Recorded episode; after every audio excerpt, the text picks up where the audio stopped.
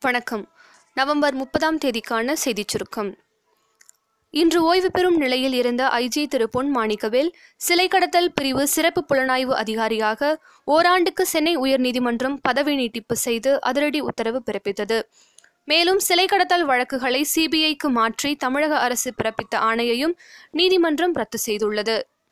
Once upon an IAS exam என்னும் புத்தகத்தை எழுதியதற்காக சிறந்த ஊக்கமளிக்கும் எழுத்தாளருக்கான விருதை வென்றுள்ளார் கோவை மாநகராட்சி ஆணையரும் தனி அலுவலருமான ஐஏஎஸ் அதிகாரி திரு. விஜய கார்த்திகேயன் குர்கான் லிட்ரரி பெஸ்ட் அமைப்பு இவருக்கு இந்த விருதை வழங்கியுள்ளது.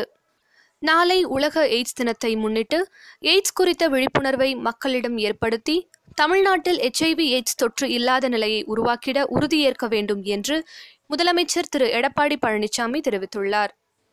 கஜா புயலால் பாதிக்கப்பட்டு நிவாரண முகாம்களில் தங்கியிருக்கும் மக்களுக்கு ரேஷன் கார்டு இல்லாமல் ஐந்து லிட்டர் மண்ணெண்ணெய் வழங்கப்படும் என்று மத்திய மந்திரி நிர்மலா சீதாராமன் தெரிவித்தார். திண்டுக்கல் திருச்சி சாலையில் சென்று கொண்டிருந்தபோது அரசு பேருந்தின் முன்பக்க சக்கரம் சாலையில் திடீரென கடன்று ஓடியது. முப்பதுக்கும் மேற்பட்ட பயணிகள் இருந்த பேருந்தின் நிலைமையை உணர்ந்த ஓட்டுநர் சாமர்த்தியமாக பேருந்தை நிறுத்தினார். ஓட்டுநரின் சாமர்த்தியத்தால் விபத்து தவிர்க்கப்பட்டது. பணம் எடுக்க டெபாசிட் செய்ய பயன்படும் ஏடிஎம் இயந்திரத்தில் இனி காசோலையை செலுத்தி ரொக்கம் பெறலாம்.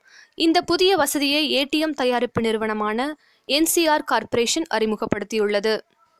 பதினொன்றாம் வகுப்பு பொதுத் தேர்வில் தனித் தேர்வர்களுக்கு இன்டர்னல்ஸ் மதிப்பெண் என்னும் அகமதிப்பீடு மதிப்பெண் கிடையாது என அரசு தேர்வுத்துறை அறிவித்துள்ளது.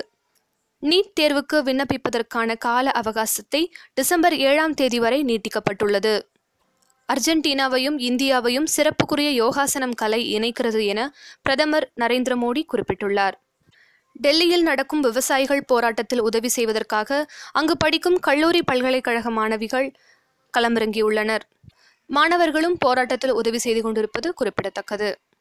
வைகுண்ட ஏகாதசியை ஒட்டி திருப்பதியில் பக்தர்களுக்கு ஏழுமலையானின் தரிசனம் தங்கு தடையின்றி நாற்பத்தி நான்கு மணி நேரத்துக்கு கிடைக்க ஏற்பாடு செய்யப்பட்டுள்ளது. பன்னாட்டுச் செய்திகள். இராணுவ சட்டம் அமலில் இருக்கும்போது பதினாறு முதல் அறுபது வயதுக்கு உட்பட்ட ரஷ்ய ஆண்களை யுக்ரைன் தன் நாட்டிற்குள் அனுமதிக்காது என்று எல்லை பாதுகாப்பு சேவை தெரிவித்துள்ளது. ஆஸ்திரேலியாவின் சிட்னி நகர் வெள்ளக்காடாக மாறியுள்ள நிலையில் குயின்ஸ்லாந்து மாகாணத்தில் காட்டுத்தீ பரவி வருகிறது.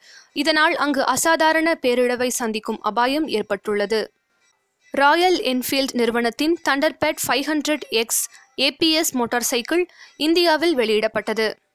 டாலருக்கு நிகரான ரூபாயின் மதிப்பு நேற்று எழுபத்தி ஏழு காசு அதிகரித்து மூன்று மாதங்களில் இல்லாத அளவாக ரூபாய் அறுபத்தி ஒன்பது புள்ளி எட்டு ஐந்தை எட்டியது. ரூபாய் மதிப்பு தொடர்ந்து சரிந்து வந்தது இறக்குமதியாளர்களிடையே கவலையை ஏற்படுத்தியது. பங்குச்சந்தை இன்று ஏற்றத்துடன் நிறைவடைந்தது.